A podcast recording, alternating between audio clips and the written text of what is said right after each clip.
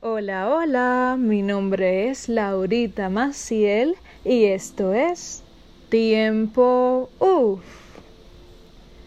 Hoy vengo a hablarles, después de este largo descanso, sobre un don, sobre una palabra que lamentablemente está muy escasa en estos días y es la lealtad.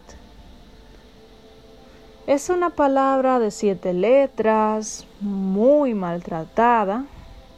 Y es que yo no entiendo por qué es que la gente esquiva los temas profundos, le huye al dolor. Sí, claro que hay que cambiar todo eso por momentos inolvidables y felices, pero no sin antes haberlo conversado. Porque déjenme decirle algo a ustedes, hablar cura. Cada quien quizás funcione diferente y no todos los dichos populares combina con todo tipo de persona. Pero aquí hay uno. No hay mal que por bien no venga.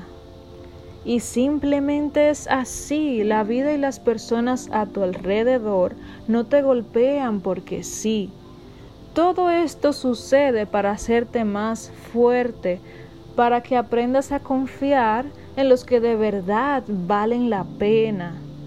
No tienes que buscar tan exhaustivamente. Algún día te darás cuenta, parezca temprano o tarde para ti.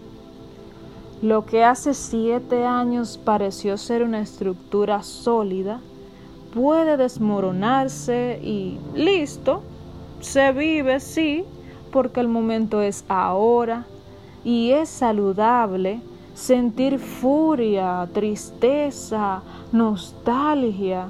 Sí, todo eso. No se necesita tener un título en psicología para fluir de esta manera. Ah, no, que llorar es de débiles, que los hombres no lloran, Incluso sacaron un tema que dice que las mujeres no lloran. Beat girls don't cry, dice Fergie. Really?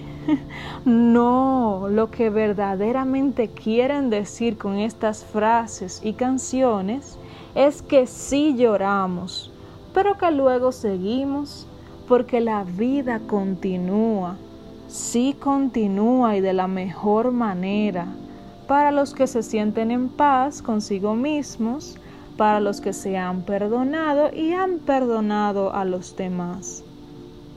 Y podrán venir diez mil retiros donde se hable de esto, pero si aún no lo has logrado, de nada sirve. Nos han querido enseñar que el perdón es un regalo personal, es aquello que te regalas a ti mismo y es así, pero mucho más gratificante es toparte con la sorpresa que esa otra persona lo ha reconocido y quiere volver a estar bien contigo, porque le importas. Ahí se da el regalo en ambas vías, porque siento que el perdón no es un don egoísta ni insensible, al menos lo siento así.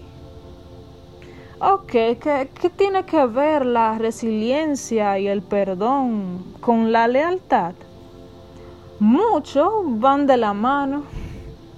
No se consigue lealtad sin resiliencia y sin perdón.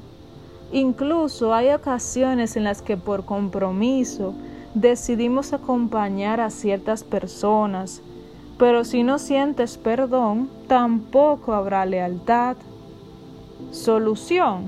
Mm, no hay una definitiva, pero algunos suelen escudarse de las responsabilidades, metas y sueños, buscar sus verdaderos anhelos en otra parte y tiempo al tiempo. El tiempo luego determinará pero por diosidencia también. Son pocos los que entienden el significado de diosidencia, pero lo que puedo decir es que a veces nuestros planes no son los definitivos. Suceden cosas inesperadas que mejoran tu mundo. O quizás al inicio no lo mejoran, pero al final ocurre.